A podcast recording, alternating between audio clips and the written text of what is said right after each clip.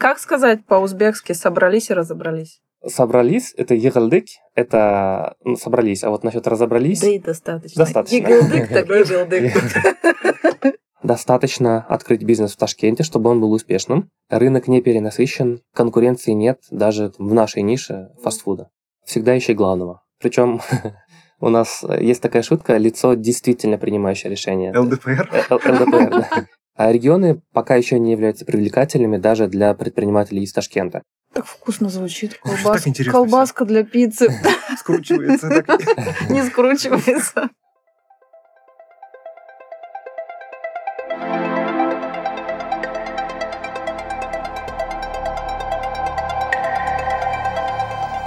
Всем привет! Мы, ведущие подкаста, собрались и разобрались. Владимир, И Татьяна Морозова. В каждом выпуске мы берем интервью у тех, кто знает свое дело лучше других.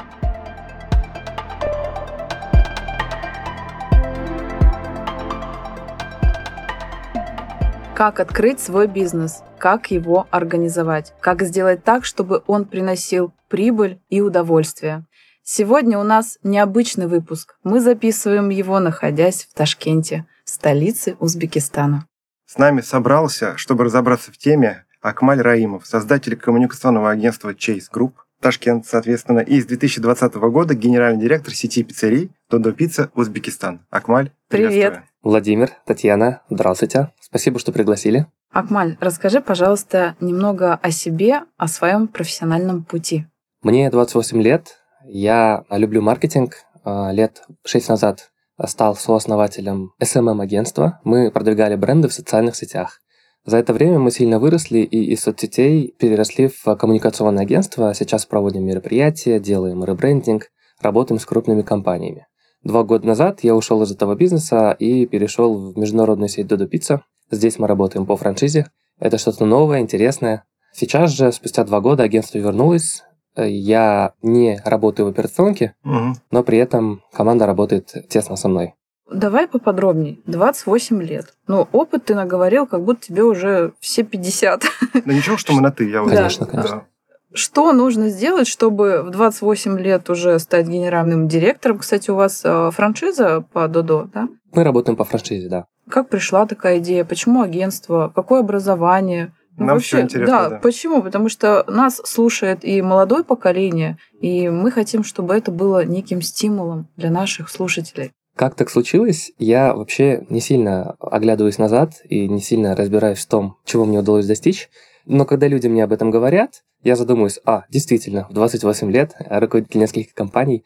Дело в том, что я на протяжении всей жизни очень удачно работал с э, какими-то классными предпринимателями и никогда не ленился. Одно дело, ты можешь в 22 года найти работу и требовать с работодателя, что там, ты не даешь мне условий, ты меня демотивируешь. Другое дело, когда ты работаешь на него, делаешь дело, берешь на себя сложные задачи, сам не понимаешь, как с ними справляешься, а потом оглядываешься назад, и вот э, тебя приглашают на интервью. Что касается образования, я учился в Ташкентском университете информационных технологий по направлению экономика. То есть ты айтишник. Я больше экономист, но, признаться, в экономике я не силен, так же, как и в IT, но неплохо разбираюсь в маркетинге. И по факту сейчас вся работа, с которой я так или иначе взаимодействую, она связана с маркетингом. Мгм. Как я попал в Дудо Пиццу? Меня пригласили на позицию маркетолога, так как бизнес международный, это большие возможности, может быть, переехать в другую страну. Я, конечно, согласился. А За полгода меня повысили до позиции генерального директора сети. О как. Да, за эти два года выручка выросла почти в два раза. И в этом году мы уже открываем 14 новых филиалов По Узбекистану, да? по Узбекистану, да. Ага. Только в этом году. А вот э, университет, который ты закончил, он э, как по критериям этой страны? Это очень классный университет, является престижным, но, опять же, в Ташкенте есть две категории вузов. Это национальные и Мгм. международные. Мгм. Так вот, Ташкентский университет информационных технологий – это государственный вуз. а, Национальный, да? Да-да-да. Мгм. Он считается классным. Но понятное дело, что любой международный вуз, он является чуть Выше. выше, по крутости. Ага. Потому что мы слышали, когда мы сюда собирались приехать, то, что здесь очень хорошее образование, и оно больше уже европейское. Есть такое, да. Международных вузов очень много, Ну, то есть это полноценный филиал международных вузов, правильно? абсолютно верно, да, в том числе российских. Такой вопрос. Ты ответил, что, немножко забегая вперед, а, тебя пригласили в Дудо Пиццу, ты согласился, потому что, ну, во-первых, бренд, во-вторых, э, потенциальная возможность развиваться и в других странах. Мгм. Это был основной стимул, потому что вот управлять э, коммуникационным агентством вроде как сам себе хозяин, предприниматель, ну, условно делаю, что хочу, а тут вроде как уже и э, не на себя работаешь. Вот Да. Как вот с этим поборолся? Если была борьба какая-то, конечно. В 2015 году во время учебы мне посчастливилось побывать э, в Соединенных Штатах Америки. Я поехал туда по программе Work and Travel. Мгм. Это была моя первая поездка за рубеж. Ничего себе. Ну, все. Ну, понятно. Все понятно. С того дня я искал любой способ уехать из страны для того, чтобы поработать за рубежом, а, заработать много-много денег, пожить в другой культуре, в другом обществе. А что- а что- Много сколько. Скажи, а, ну, видно, что Интересно. тебя там а, заразили. Ага. Ты что-то подцепил. Скажи, что подцепил? Что тебе так вот прям понравилось? Вы знаете, за это время много изменилось. Я активно начал путешествовать, посещать другие страны. И, опять же, мой приход в Додо Пиццу – это попытка поработать в международной компании. Сегодня Додо Пицца – это 17 стран мира. Я могу переехать в любую из них и работать там. Меня это очень сильно смотивировало, но, опять же, многое в мире изменилось, пандемия, еще что-то. И я понял, что, наверное, переезжать пока не имеет смысла, потому что здесь достаточно хорошо. Важно лишь зарабатывать достойно, чтобы иметь возможность часто путешествовать. М. И на самом деле, вот Америка для меня стала первым шагом. С тех пор я там еще ни разу не был. Более того, у меня было два отказа в визе, потому что я сразу после университета второй раз решил поехать, а консул они тоже понимают Да, мой да, мотив, и не дали мне визу. Но, опять же, зато я посетил 15 других стран, и мне очень понравилось. Такой вопрос. В Додо Пицца вакансий нет у вас случайно? Просто очень хочется повторить такой же путь. Чтобы тебя могли взять в любой офис, по любой, в любой точке мира. В нашей компании это основа. То есть э, франшиза это вообще... Интересует. Ну, как бы, а если можно путешествовать кассиру по разным странам, Зато ты можешь да. развиваться. Можно. Как раз-таки про изменения. Если раньше я хотел поработать до, чтобы переехать в другую страну, Мгм. то сегодня у нас уже на данный момент работают три экспата, которые имеют опыт работы в других странах Мгм. и приехали к нам. Поскольку мы их приглашаем, нам люди необходимы для расширения сети.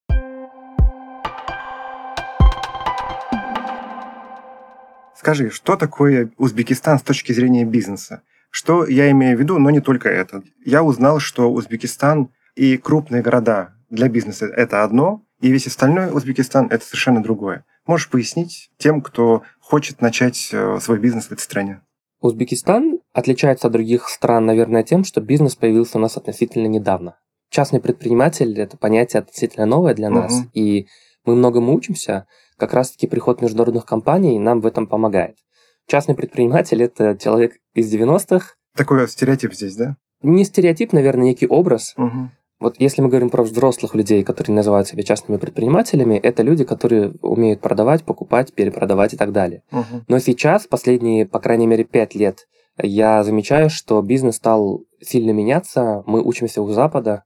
Вот отличие узбекского предпринимателя от европейского в том, что мы в целом, если взглянуть на историю, одному только Ташкенту более двух тысяч лет, и мы байское государство. То есть у нас есть некий правитель, есть некие люди, которые ему подчиняются Подданные, да. подано. И в бизнесе у нас также в основе бизнеса всегда стоит руководитель. Мгм. Решение принимает он, нанимает он.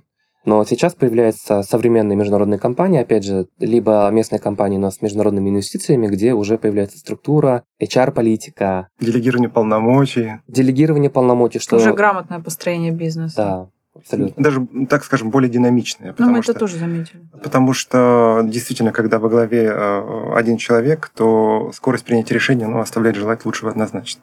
Абсолютно. И большая проблема, что когда есть один правитель, подданные всегда пытаются показать себя с лучшей стороны, не чтобы достичь общего дела, а чтобы показать своему Проявить руководителю. себя ради себя самого, да. И- именно так. И это большая проблема. Так, хорошо. А теперь все-таки про разницу бизнеса в городах крупных и э, во всей остальной стране. Ташкент это столица, опять же, прекрасный город, который привлекает э, иностранцев и международные инвестиции. А регионы пока еще не являются привлекательными даже для предпринимателей из Ташкента. Мгм. Бизнес в регионах – это открытие филиала ташкентской компании. Для большего охвата, получается, да? Для большего охвата. Опять же, а, население большое, потенциал огромный, но долгое время мы сталкивались с тем, что там отсутствует интернет, отсутствует возможность прозрачных платежей, это контроль бесконечный.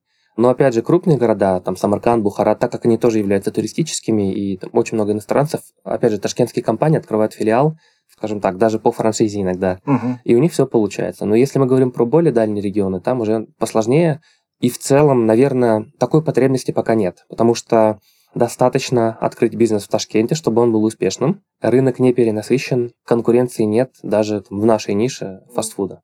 Акмаля, скажи, пожалуйста, а что легче и что эффективнее? Организовать бизнес в стране с нуля или же, вот как в твоем случае, лучше франшиза? Наверное, франшиза учит многому.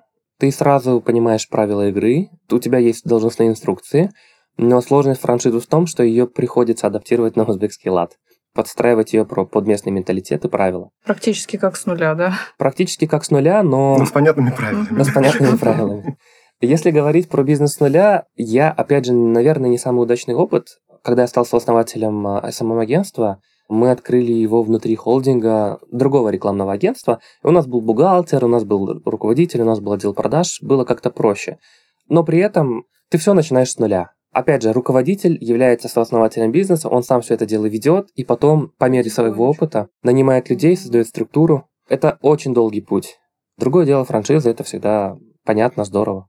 Такой вот общий вопрос. Есть ли франшиза, помимо понятных правил игры, должностных инструкций, есть ли какая-то реальная прям помощь со стороны материнской компании? Абсолютно, да. Это не только помощь в маркетинге, это еще и большое количество инструментов. В нашем случае это IT-платформа, М, которая позволяет нам управлять бизнесом. CRM-система? Да, это ERP-система, которая позволяет и управлять процессами в бизнесе, и управлять маркетингом. Мгм. Ты пробиваешь заказ на кассе, это тоже единая система, тебе не нужно покупать дополнительные инструменты. Ну, то есть э, снимают часть такой ежедневной рутины, да, снимают с тебя как с бизнесмена, Да. потому что есть материнская компания. Ты упомянул тему относительной конкуренции, сказал, что она низкая. Мгм. Рынок фастфуда. Что видели здесь в городе? Видели KFC? Это тоже франшиза, скорее всего, да? Ну да. Не видели э, Макдональдс, но видели такой зеленый э, Эвос. Эвос, да, Эвос. как называют некоторые местные Макдональдс. Это прям местное э, творение, правильно я понимаю? Могу пару слов рассказать про рынок общепита. Да. Эвос – это первая компания общественного питания, ну, одна из первых, по крайней мере, ей уже 16 или 17 лет в Это Ташкенте. очень нем- немало. да. Они с нуля здесь, да? С нуля это, вы знаете, что есть турецкий донор или Да. шаверма в России, у нас это лаваш, мы называем это Ага. лавашом. Да, да, да. Открылся один филиал, потом открылся второй филиал, третий филиал, и за последние два года они открыли уже 28 филиалов. Это местный Макдональдс, в котором есть и бургеры, и хот-доги, и основной продукт это лаваш. Если я не ошибаюсь, на сегодняшний день он представлен 70 филиалами по всей стране. Филиалы, ты имеешь в виду точка, где продают вот эту вот э, еду, да? Мгм. верно. Это не Эвос. Это Эвос, Эвос. Эвос, а, Эвос. Это все работает под брендом Эвос, причем в разных форматах. Это крупные заведения, это маленькие филиалы, это точки в торговых центрах. Почему местный Макдональдс? Потому что они настолько выросли, что уже нанимают консультантов из Макдональдса, О, как. ну, возможно, бывших э, Ну, со- сотрудников. Но в любом случае людей, которые прошли очень крутую практику бизнеса, да? Абсолютно Мгм. верно. И очень сильно поработали над менеджментом. У них все четко по безопасности, по маркетингу. Вот это вот требование с санэпидем, да, как они там называются? точно? Да. И, наверное, у таких крупных сетей нет никаких проблем с э, санэпидемнадзором. Мгм. Работать по стандартам, всем требованиям ХАСП и прочих. Круто. А основателя знаете? Нет, к сожалению, лично не знаком. Да. Тоже 25-28. А, опять же, это семейный бизнес. Это несколько братьев, по-моему, два, которые развивают эти Здорово. сети. Здорово. Я по-другому немножко уже начинаю смотреть на вот эти вот палатки, так скажем, да, которые я вижу. Они такой, типа вагонов, да, получается, сделал у них. А вот Макс Бэй или что у нас возле дома есть? Да. Это тоже сетевой концепт. Это к ним относится? Это другой бизнес, тоже опытный, работает в другой нише немножко. В целом продукты сейчас уже дублируются у всех, но изначально Maxway для меня это сэндвичи. Но мне Макс Вейн напомнил Subway и KFC в одном флаконе. Именно так. М. А что касается международного бизнеса, у нас KFC представлен. У них сегодня 16 точек в Ташкенте. Причем они за короткое время стали вторыми по уплаченным налогам за прошлый год. То есть они сильно выросли. Но А, а кто первый? это Evos. У нас нет Макдональдса, и, наверное, в ближайшее время его не будет. У нас нет Старбаксов, но пытается уже два года на рынок зайти Бургер Кинг. Они арендовали площади в торговых центрах, но уже два года на них висят э, баннера. По непонятным для меня причинам не начали активный рост. Опять же, это про сложности работы в Узбекистане, наверное. Угу. Про Вхождение сложности. на рынок, да? Да, про сложности с поставками. Хорошо. Такой вопрос, он такой логистический. Общепит – это очень сложная цепочка логистических поставок, ну, так скажем, компонентов. Ну, по крайней мере, так видит э, человек со стороны, да, а как видит на самом деле человек изнутри. Я имею в виду, что кто-то поставляет э, мясо, кто-то поставляет э, овощи, фрукты, да, кто-то поставляет хлеб. Вот с точки зрения логистики, э, есть ли проблемы или это налаженная цепочка, которая тоже вместе с франшизой была передана тебе под управление? Это самая большая проблема, и, на мой взгляд, в том числе по этой причине к нам на рынок не заходит Макдональдс. У нас очень плохо развита логистика. Угу. Мы за все время работы нашей сети никогда не использовали местную упаковку для пиццы. Коробки, стаканчики, мы все это закупаем из э, России, Угу. потому что это пищевой картон. Но это все очень идет долго, это всегда увеличивает стоимость на 30%. Ого. Что касается местных альтернатив, поставщики учатся, они все начинающие предприниматели, даже некоторые бизнесы, которым по 20 лет, у них есть недостатки в плане соблюдения каких-то правил, стандартов, идентичности рецептов на протяжении всего времени, но, к счастью, сейчас эта ситуация меняется.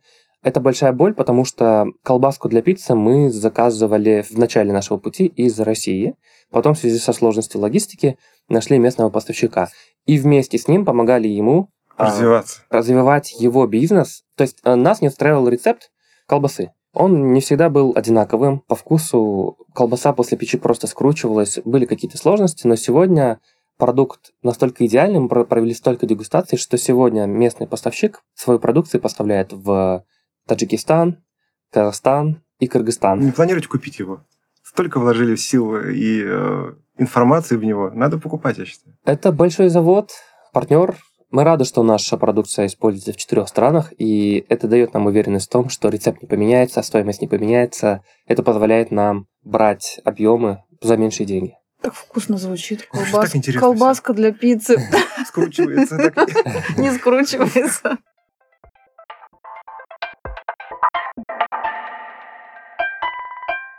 Акмаль, расскажи, пожалуйста, про нюансы ведения бизнеса в Узбекистане для наших слушателей, которые помогут, если они захотят здесь сделать свой бизнес, чтобы сэкономить время, деньги, нервы, силы. Всегда ищи главного. У тебя может быть, ЛПР, да? да, лицо, принимающее Ага. решение. Причем у нас есть такая шутка, лицо действительно принимающее решение. ЛДПР? Э, ЛДПР, да. Это как партия прям. Да. Потому что мы привыкли к тому, вернее, вы привыкли к тому, что ты можешь позвонить в компанию, там есть менеджер по продажам, есть э, саппорт какой-нибудь. У нас есть такие люди, на которые всегда должны спросить разрешение у своего руководителя. И если ты приходишь с коммерческим предложением в компанию, обсуждаешь его с менеджером, менеджер сообщает затем своему руководителю о том, что встреча состоялась, а потом они назначают повторную встречу для того, чтобы это все обсудить. То есть такой день сурка получается, да? Это день сурка, Да. причем это еще хороший вариант, потому что иначе просто твою презентацию могут переслать директору, и в зависимости от того, как твое предложение преподнесут, руководитель принимает решение. Опять же, байское государство, поэтому изначально нужно выходить на лицо, принимающее решение. На лицо действительно. Действительно Принимающее решение. Ага. В принципе, по твоему опыту ты на него вышел, так как стал директором. Да, я вам больше скажу. Мне в июне 2020 года писал человек о том, что передаст мой контакт руководителю Додо Пиццы, ну, франчайзи. Мгм. И только в ноябре со мной связались. То есть столько времени я, видимо, В подвешенном состоянии. Четыре месяца. думали, ли? обсуждали, наверное, да. Ну, И еще помимо э, лица принимающего, ЛДПР, да. даже как-то язык не поворачивается это сказать. Э, Что еще? Ну вот, я закончила вуз. У меня мало опыта, но я вот, вот хочу Макдональдс здесь открыть. Ну, прям говорю, да. Вот прям хочу, да. Если вы закончили вуз и хотите открыть Макдональдс, скорее всего, у вас не получится. На этом наш выпуск закончен. Если ты хочешь открыть крупный бизнес или завести международный бизнес в Ташкент, тебе, во-первых, нужны инвестиции, во-вторых, тебе нужно его здесь зарегистрировать, найти хорошие локации. Мгм. Здесь всегда нужны связи.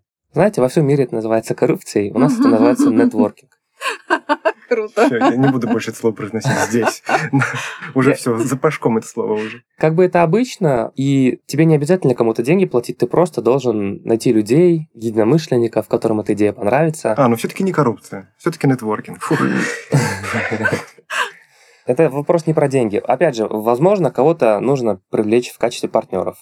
Мы сейчас находимся в поисках локаций, и, конечно, всегда а, самая лучшая локация будет занята лицами, там, аффилированными с кем-то из э, больших людей. Мгм. Поэтому всегда хорошо иметь э, знакомого человека в мэрии города, просто чтобы быстрее согласовать э, это помещение. Иначе тебе придется общаться через... э, Ну, вот по той цепочке, которую ты По- по выше той цепочке, я Мгм. сказал. Ну, то есть, уважаемые слушатели, если вы хотите что-то открыть, обращайтесь к Акмалю, у него есть выход на мэрию города. Не-не, он как минимум расскажет про все подводные камни, что тоже сэкономит время. Без сомнения, это очень полезно. Да, я не к Я тому, что... пошутила, если что. Я- а я вот серьезно. А. Это не значит, что всегда нужно кому-то деньги предлагать. Нет, просто нужно искать людей, которым можно проще объяснить, что ты хочешь Ну, сделать. выход есть у тебя? Всегда. А, ну, Нет, выход нет, есть ну, в мэрию. Скажем так, напрямую я такие вопросы не решаю, но, опять же, у нас есть люди, которые могут нам помочь. Да, по-взрослому GR-менеджеры, да? которые- Именно, вот, отличная формулировка.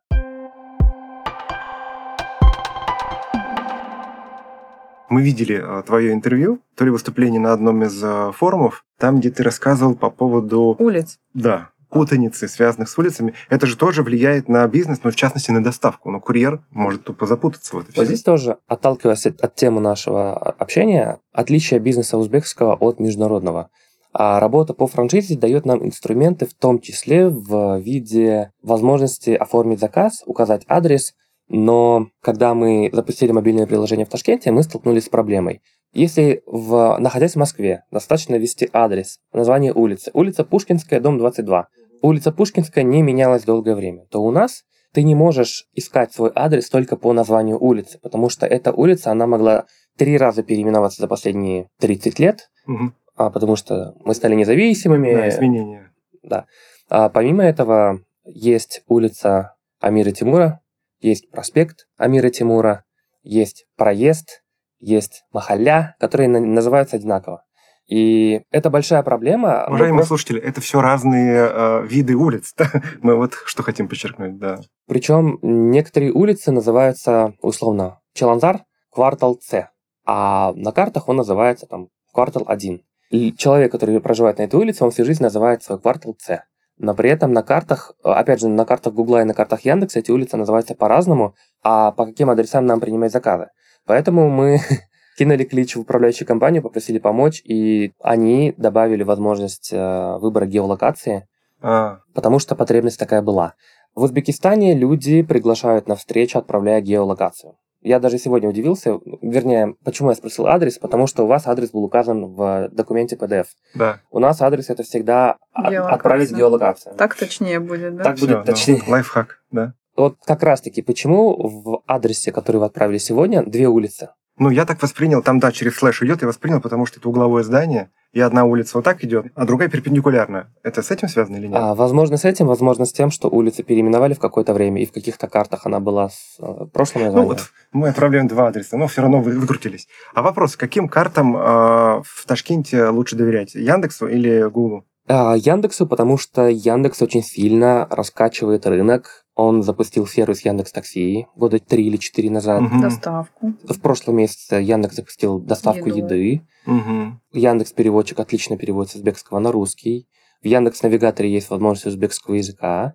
И очень правильно, Яндекс работает на территории Узбекистана, есть свой офис, есть своя служба поддержки. Мгм. Очень оперативно меняет. У вас комиссия, да, с Яндексом? За рекламу. А, я, наверное, большой фанат Яндекса, как частного бизнеса из России, который все делает правильно. Акмаля, вы работаете, да, с доставкой? И вот Экспресс, и Яндекс? Да, мы работаем с агрегаторами. Тема, набирающая популярность. Для нас, как для бизнеса, работа с агрегаторами сильно выгоднее, чем работа с агрегаторами в России. Наша комиссия там, в среднем составляет 20%. Мгм. При том, что агрегаторы в Москве берут то ли 32, то ли 35%. А вот еще скажи, пожалуйста, улица, вот которая длинная и до половины доставка есть, а во второй половине нет доставки. Вот как э, жители не бунтуют? Почему моему соседу можно доставить до-до, а мне нельзя? Бунтуют. И мы сталкивались с негативом. Люди пишут в соцсетях. Там, я нахожусь э, в 100 метрах от зоны доставки, Мгм. прошу оформить заказ, а мне в колл-центре отказывают. Но мы вынуждены отказывать, потому что это же все бизнес-процессы. Это как это каких-то утопических фильмах. Знаете, стоит какой-то барьер, Вроде как вот одна и та же, да. Перейди на 100 метров туда и поставь геолокацию, тебе доставят. Это длинная улица, скажем, длиной 8 километров. Так вот, мы доставляем только на 4. Улица называется так же, только номера домов другие, у нас их нет в базе. Но это проблема наша. Тут уже не недостаток города. Мгм. Это мы, слишком маленькая сеть. Открытие как раз-таки новых филиалов позволяет нам покрыть всю зону доставки. Покрытие, И Зона таких- покрытия. Да. и всё. таких Ну вот проблем меня нет. всегда возмущало то, что у нас, ну, как бы Москва, и мы находимся там 5 километров от МКАД, нам платная. А есть новая Москва, которая может и в 15 Да, да, да. километров, и у них бесплатно, потому что это Москва, и по Москве бесплатно. А то, что мы рядом с Москвой и с центром, это тоже вот всегда возмущало. Ну, как бы вопрос, да, чья это проблема, наша или все-таки, да, у тех, кто доставляет.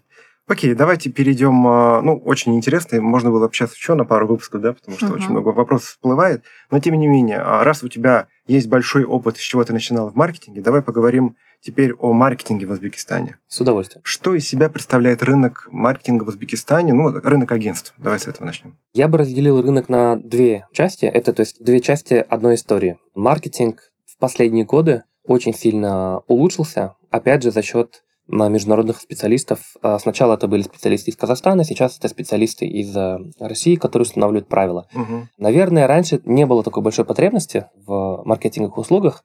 Ты просто запускаешь какой-то продукт, они уже завтра все узнают. Максимум, что ты делаешь, вешаешь билборды и запускаешь рекламу на телевидении. Сегодня же, опять же, одних только банков в стране более 30 штук, Мгм. и все предлагают примерно одинаковые услуги. Задача сделать маркетинг, который будет отличать твой банк от всех остальных. Поэтому люди сильно начали вкладываться в маркетинг, в исследования, в привлечение международных специалистов. Ну, а начинался маркетинг в стране действительно с соцсетей? Я, наверное, не объективен. Ну, в моем мнение, случае маркетинг действительно начинался с соцсетей. Мгм. Мы продавали услуги SMM банкам, проводили большие презентации. Но при этом есть э, и другие люди, которые в маркетинге больше, чем я, И они работали в том числе в наружке, телеке, Мгм. проводили исследования. Окей. Раз мы затронули тему каналов, топ-5 наиболее эффективных каналов коммуникации в стране и почему? Отлично. Тут многое зависит от а, сферы деятельности. Если мы говорим про FMCG, это всегда телевидение. Потому что это массовость, это большое количество людей, которые... Максимальный охват получается. да? Максимальный охват э, среди людей, у которых раньше не было доступа к интернету. Сегодня интернет появляется у всех. Мгм. Это мессенджеры, это соцсети. И в последние три года проходит такой большой бум. Э, Люди активно начинают вкладываться в digital, даже если не до конца хорошо разбираются в этом. Я, извини, перебил. По digital ам что мы имеем в виду? Соцсети и поисковые Выдача, системы. да? Да-да-да. Мгм. Э, Если говорить про топ-5 инструментов маркетинга, это то, что можно измерить. Мерится там телесмотрение, То есть мерится- телевизор? Да. Да, давай перечислим. Прям Окей. вот очень хочу, да. Наверное, телевизор, соцсети, Так. Под соцсетями мы говорим о таргетированной рекламе. таргетированной рекламе. Ну, то есть, получается, это Инстаграм, Фейсбук, да? Да. Вконтакте здесь как? Вхож, не вхож? Почти нет. Окей. Но, опять же, ВКонтакте, наблюдая за тем, как он изме- изменился в России в связи Да. с ограничениями, и последние дни я вижу рекламу на LED-экранах ВК Music. Они Да, заходят. Мгм. Они начинают свою экспансию на территорию Узбекистана. Я думаю, ВКонтакте не стоит списывать со счетов. Мгм. Следующий инструмент, наверное, ну, давайте так, наружную рекламу тоже никто не отменял. Наружка. А Мгм. То, что мы с ней не работаем, не значит, что другие не работают. Это хороший инструмент для повышения узнаваемости. Мгм. А, Радио. а радио, Как охватный инструмент. наверное, умирающий инструмент. Мгм. Я бы здесь выделил работу с блогерами. Influence-маркетинг. Influence-маркетинг. А, ага. А блогеров в стране много. Контент они создают качественный. Качественный. Ну, А. то есть мы говорим про микроблогеров, либо есть прям топчики совсем. Но есть и топчики. Я слышала, что у вас блогеры очень дорого стоят. Дорого, потому что они немножко переоценены. Блогер – это местная звезда. Ну, так или иначе, это медийная Это медийная личность. да? Мгм. У блогера за короткое время могло набраться 500 тысяч подписчиков или 1 миллион. И нет конкуренции. Я лично знаю одного блогера с аудиторией больше... Не, хотя несколько блогеров с аудиторией больше 1 миллиона подписчиков. Ну, конечно, крупные компании, международные, типа там Coca-Cola, будут покупать рекламу у них Ну и да. работать по их условиям. Если мы говорим про рынок России, там конкуренция повыше, и люди смотрят не только на количество подписчиков, но и на вовлеченность, на качество контента. Качество, да, и зачастую бывает, что микроблогеры гораздо более эффективны, чем а, там 2-3 интеграции с мегазвездами. Для нас еще обычная ситуация, ты приглашаешь блогера, он с тобой сотрудничает, а через месяц сотрудничает с твоим конкурентом. Контракты не останавливают? Да нет. Либо А, нет качественных контрактов? Наверное, нет качественных контрактов. Наверное, кто-то чуть умнее и заключает контракты. Опять же, а блогеру должно быть выгодно заключить контракт. Это сумма. А Сумма такой, контракта должна быть большой. а такой вопрос. А У блогера есть менеджеры, которые такими вещами думают на шаг вперед, либо они по наитию сами заключают какие-то контракты, договариваются? А сегодня менеджер блогера – это ассистент блогера. Как ну, то он- есть не... м, Понятно. Его задача – отсеять Входящий, исходящий. входящий трафик для Мгм. того, чтобы предоставить, опять же, Мгм. баю Мгм. нужную информацию. Понятно. Не очень эффективная пара, на мой взгляд. Пусть блогер делает контент, а пусть нормальный менеджер, менеджер, повторяю, управляющий менеджер, а, берет на себя вопрос продажи, урегулирования и всей истории, связанной с документооборотом и с качественными контрактами. Ну, окей, будем работать. Эту задачу на себя берут рекламные агентства, Вот. которые заключают контракты между блогерами и рекламодателями. А Окей. блогеры не хотят платить комиссию. Да, блогеры очень часто работают только в кэш. Окей. Остался один инструмент. Мгм. Какой? Дайте подумать. Точно не радио. Это, наверное... Серый маркетинг присутствует? Я имею в виду пуши, смс и все, что с этим связано. Почти нет, потому что когда мы отправляем смс клиенту, который вчера оформил заказ на кассе, ну, людей это удивляет. Ух ты. Акмаль, скажи, пожалуйста, вот мы слышали, что по закону о рекламе все коммуникации необходимо делать на двух языках. Это действительно так? Расскажи, пожалуйста, подробнее. А, Действительно, мы даже поменяли часть наших билбордов, перевели их полностью на узбекский язык. В прошлом году у нас была история, когда к нам в дверь постучался дяденька участковый и говорит, в течение недели вы должны поменять вывески, на, чтобы они были на латинице и на узбекском языке. Не знаю, насколько эти действия законны, мы ничего не поменяли, но сейчас уже при строительстве новых филиалов все коммуникации наружные, они на узбекском языке и написаны на латинице. То есть узбекский – это основной инструмент коммуникации. Мгм. И правильно я понимаю, что когда мы говорим русские слова, написанные а, латинскими буквами, это как вот раньше на сотовых телефонах, когда не было кириллической раскладки клавиатуры, все печатали эти латинскими буквами. Там, Мгм. Привет, как дела, но только при помощи латинских букв. Мы про это говорим? Нет, мы говорим про... Смотрите, узбекский язык тоже пережил несколько изменений. В Советском Союзе узбекский язык, то есть при написании слов на узбекском языке использовалась кириллица. То есть русскими буквами писали узбекские слова. А, ага. Потом, после обретения независимости, мы перешли на латиницу, и эти же слова на узбекском языке пишутся на латинице. А. М, Вот. То есть узбекские слова на латинице, а русские слова вообще убрали. Именно так. Опять же, какого-то прям единого стандарта нет, потому Мгм. что некоторые операторы наружной рекламы требуют, чтобы все коммуникации были на узбекском языке. Некоторые говорят, а нам типа все равно, а некоторые говорят, э, должно быть и на русском, и на А узбекском. когда этот закон вышел? Я не смогу ответить. А Хотя бы год. Это как давно? Год, два? Не ну, Ну, вам год назад сказали м, менять, да? Нет, э, слухи об этом были на протяжении последних трех лет, что коммуникации должны быть на двух языках, но Мгм. сильно не требовали как будто. То есть мы два года назад э, вешали наружную рекламу по всему городу, и она была только на русском языке. Но вот в этом году один из наших операторов говорит, теперь на русском размещать не можем, только узбекский. Мгм. Но я продолжаю встречать по городу рекламу на русском языке. Ну, я думаю, что тут еще надо сделать такую небольшую ремарку, что если ты как маркетолог понимаешь, что у тебя целевая аудитория не только а, узбекоговорящие люди, но и русскоговорящие люди, то тебе надо делать просто двойную коммуникацию и чаще мелькать с той коммуникацией, где просто больше представителей целевой аудитории. Вот и все. Да. Ну, двойные косты, конечно, ну а что поделаешь?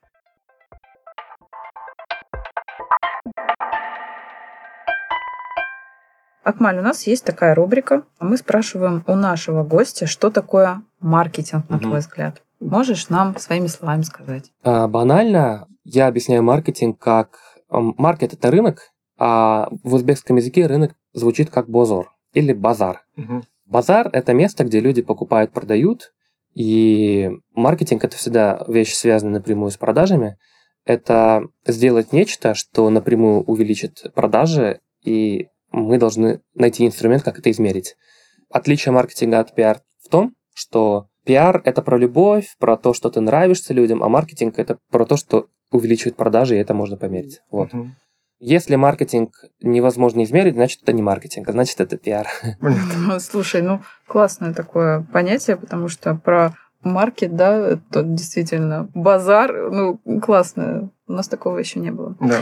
Ну и моя любимая традиционная рубрика – это совет с пользой. У меня к тебе много вопросов, конечно, по поводу возраста и твоего бизнеса. Есть у нас такой вопрос. А какой у тебя жизненный принцип? Есть скорее советы, Мгм. которые я бы дал людям, начинающий путь, похожий на мой.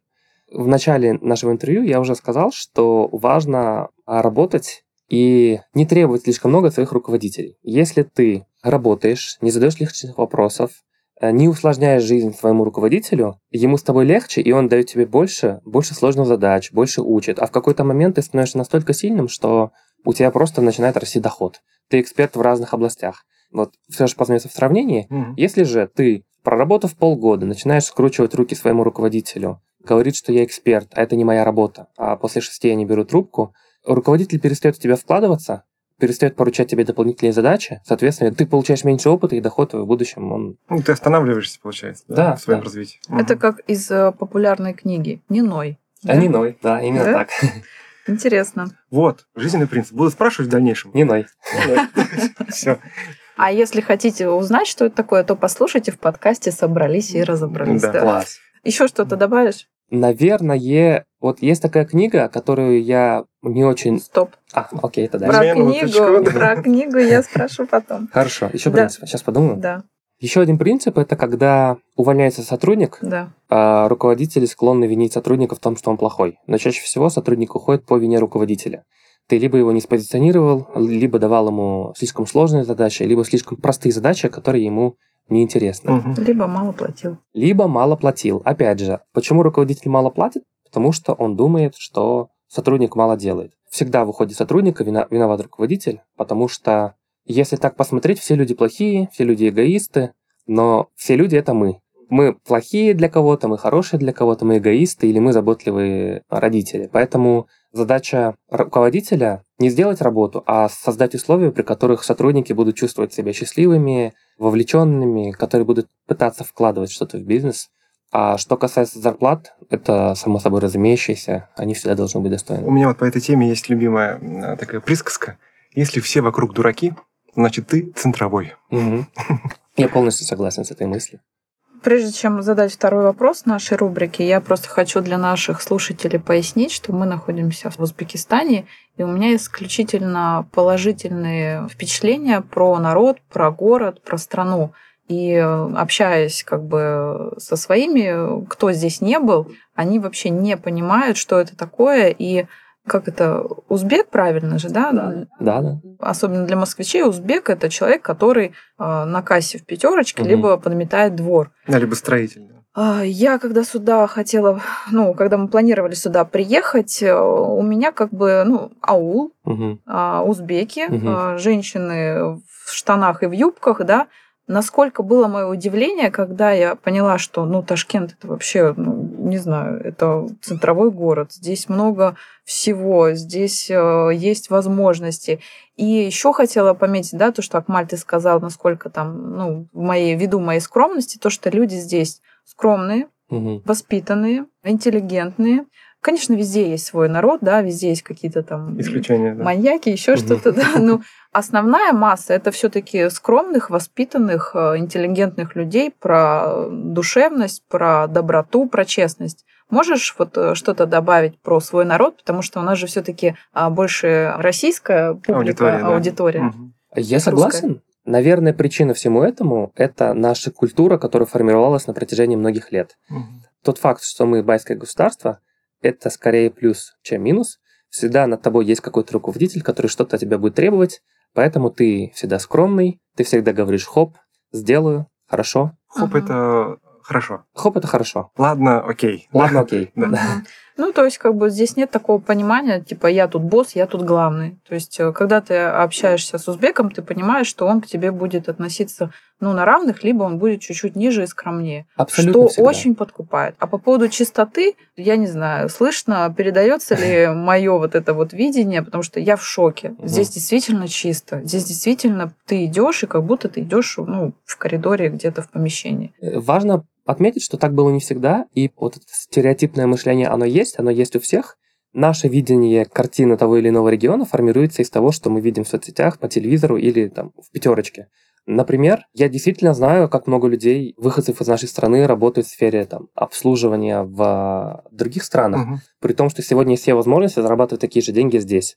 Но раньше так не было. Раньше действительно было чуть сложнее. Теперь продолжу мысль о стереотипном мышлении. Таиланд. Для нас остров Пукет – это райский остров, при этом я был там два раза, и оба раза мне не понравилось. Помойка. Абсолютная помойка. Да. Теперь, если поговорить о великом, вот Европа. Для меня Европа, даже Германия, это супер регион с э, классной культурой, большими зарплатами и чистотой. Я приехал в Германию в 4 часа утра в Франкфурт, финансовую столицу Европы, и те 500 метров, которые я шел от автобусной остановки до своей гостиницы, Напоминал мне Париж. я встречал наркоманов, я встречал каких-то неадекватных людей. Мне было очень страшно, как будто я не туда попал. Более того, вечером, когда я возвращался в гостиницу, я вижу наркоманов со шприцами, и думаю, боже мой, почему мне об этом про Европу никто не говорил? Там пиарщик хороший, понимаешь? У Европы, видимо, да. Да, да, да. И Ташкент это реально классный город, причем очень, пока еще очень дешевый, но уже не во всех сферах. Это да.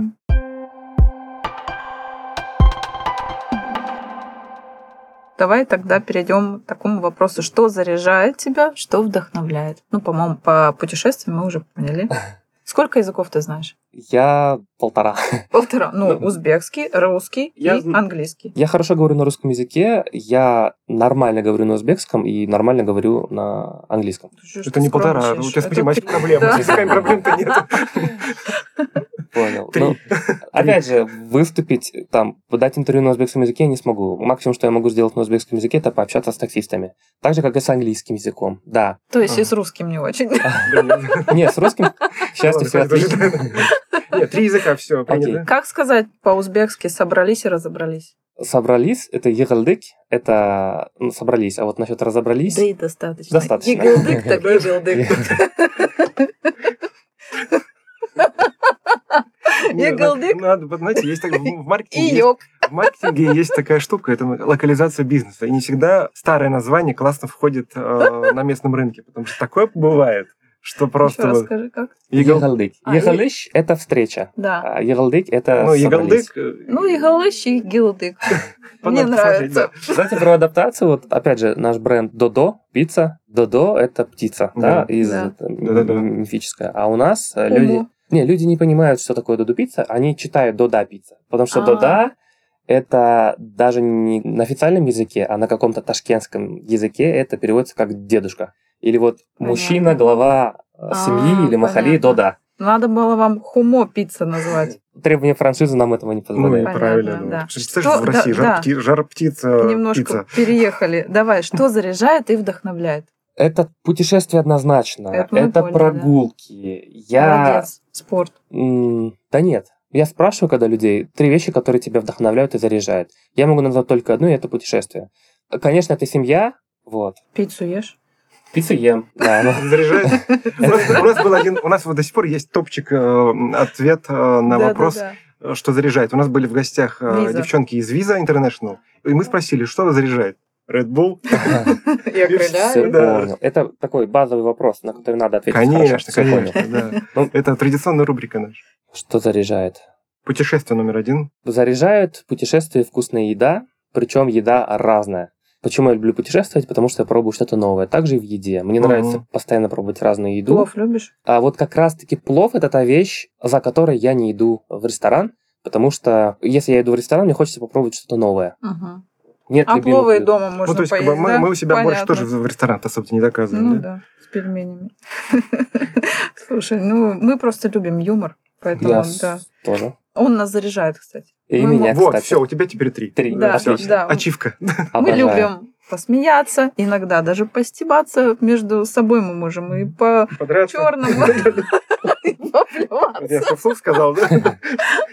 Не, я совсем не об этом подумал. Да, Акмаль, посоветуй, что читаешь? Очень редко, но, скажем так, одна книга в год. При этом я очень сложно читаю книги, я делаю пометки, привожу примеры, как это применять в жизни. Я бы сказала, ты очень качественно читаешь книги. Наверное.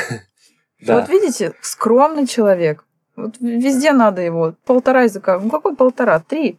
Три, да. Вот есть несколько книг, которые могу порекомендовать. Одна из них «Семь навыков высокоэффективных людей». Очень сложная книга. Я А. ее старалась читать два раза. Она очень толстая и Да. мелким шрифтом написана. Такие не люблю. Я эту книгу тоже прочитал не с первого раза. И мне ее подарили, я начал читать. Она очень сложная, я ее отложил. Что ты усвоил из книги «Семь навыков Она очень высокоэффективных- толстая. высокоэффективных людей»? Я усвоил три навыка. Все, больше не, не- не хватило, да. Да. Извини, перебил, да. Вот по этой причине э, порекомендую другую книгу. Она называется «От нуля к единице». Автор книги Питер Тиль, это сооснователь Не PayPal. слышала. Мгм, мгм. А, Этого у нас не было еще, да. Питер Тиль это сооснователь PayPal с Илоном Маском в свое время. А почему она классная? Она как раз-таки очень маленькая, легко читается, и она современная. Там написано про Инстаграм, там написано про Google, про то, как себя ведут руководители этих компаний. Прочитал ее в эйфории, а спустя неделю начал читать «Семь навыков высокоэффективных людей», который очень ну, сильно сложнее, и я, по-моему, тоже ее не дочитал, но каждый навык, он с разных сторон раскрыт, и ты понимаешь, каким должен быть хороший руководитель. И еще одна книга есть, которую я терпеть не могу, но если вы Но планируете... рекомендую. Да. Вот такая вот странность. Если вы планируете перебираться в Узбекистан, вам важно ее прочитать. Она называется м, «48 законов власти». Книга о том, как подниматься по карьерной лестнице, наверное. Книга о том, как прийти к власти, как работать с теми, кто у власти. Э, То есть я- это прям настольная книга для Джара, да, получается? Не, нет, я про власть не государственную, а общение со своим руководителем. Опять же, Обладание силой, да, вот это вот, так называемое. Вот Мгм. э, почему эта книга отвратительная? Потому что там даются советы, типа, ты должен быть подхалимом или ш- что-то в этом роде. Но каждый закон о том, что не затмевай своего руководителя. Мгм. А это объясняется психологией. Мгм. Когда ты говоришь, что ты круче своего руководителя в чем-то, у него на ментальном уровне возникает какая-то конкуренция, и он уже будет пытаться тебя задавить, показать, что он круче в другой области. Вот. И это про то, как быстро расти. Делай так, как тебе говорит руководитель, всегда пускай он у тебя будет самым лучшим баем, лучшим правителем, он будет расти выше, он будет тянуть тебя за собой. В какой-то момент ты понимаешь, что ты уже встал на его место. Вот. Крутой совет. Ты мой бай. Тебя так Ой. Акмаль, а, я так полагаю, что у нас будет еще аудитория узбекская после тебя. А, 28 лет, женат? Женат, Ну, уже всё, тогда почти ладно. двое детей. Ну, все, неинтересно. После, после, сколько знаешь языков? Полтора, а, почти полтора. Вот почти двое детей, это как? А Жена на восьмом месяце беременности А. вторым ребенком. О, все, понял, поздравляем. А Спасибо сколько большое. м, это первому ребенку? Три года почти. Три года. Ну, все уже. И тоже почти. Представь, 28 человек. лет, семья, бизнес. Главное не останавливаться. Вот, кстати, хочу сказать важную вещь про бизнес. Я не предприниматель, я скорее менеджер. Потому что бизнес, он всегда не совсем мой, я партнер, и меня эта позиция устраивает. Скромный. Меня эта позиция А, устраивает. это, это почему? сейчас было из этой книги, да, совет? Да, да. Ты не, затмеваешь э, молодец, франши- Молодец, слушай, класс, класс. Он вот прям сразу же применяет человек на, на практике. Это как... э, мне очень нравится менеджерить, мне нравится уст- какие-то... Я не бай, потому что мне гораздо комфортнее собраться с ребятами, поставить задачи, замотивировать всех и работать. То есть тебе нужна движуха и э, достигательство некое, да, Мгм. получается? Не ради власти, а ради результата бизнесового. Да, опять же, я считаю, что я достиг еще немногого, потому что многое впереди. Поэтому позиция менеджера меня устраивает, я продолжаю впитывать и чему-то учиться. В отличие от предпринимателя, который только решает проблемы или постоянно думает о том, как заработать денег. Ну, да. Я могу нанять специалиста, заплатив ему большую зарплату, для того, чтобы он дал нам какую-то пользу, и я от него чему-то научился. А позиция предпринимателя не давать деньги там, где можно их не давать, чтобы заработать больше прибыль. Молодец. Да, это правильное разделение. Но, опять же, менеджер есть куда расти. Тим Кук, Да, SEO Apple, да, тоже менеджер. абсолютно. Он не предприниматель, хотя там своя жилка точно есть. Один из самых богатейших людей в мире. Вот, Мгм. пожалуйста. Вот еще вопрос. 15 стран. Ну и, и все, да. Да. А какая больше понравилась? Сингапур. Однозначно топ. Понятно. Скажи, пожалуйста, вот кто-то говорит, что Ташкент – будущий Сингапур. Ты можешь это подтвердить? А, Ты, ты там был, и ты здесь был. Мы там не были просто. Мы там не были. Наверное, обидно, да. Обидно, да. Слушай, обидно. Никогда в жизни, потому что это маленькая страна, в которой легко устанавливать правила и их требовать. У нас большая страна с большим количеством хозяев и... Баев. Баев, да. И, наверное, всегда нужно с кем-то договариваться. То есть нужно работать сообща. Мгм. Но, наверное, и такой цели нет стать Сингапуром. У нас свой путь. Таков путь. Таков путь. э, делать классно, и все будет. Слушай. Акмаль, спасибо. Было очень интересно. Спасибо вам. Нам понравилось. Мне тоже безумно понравилось.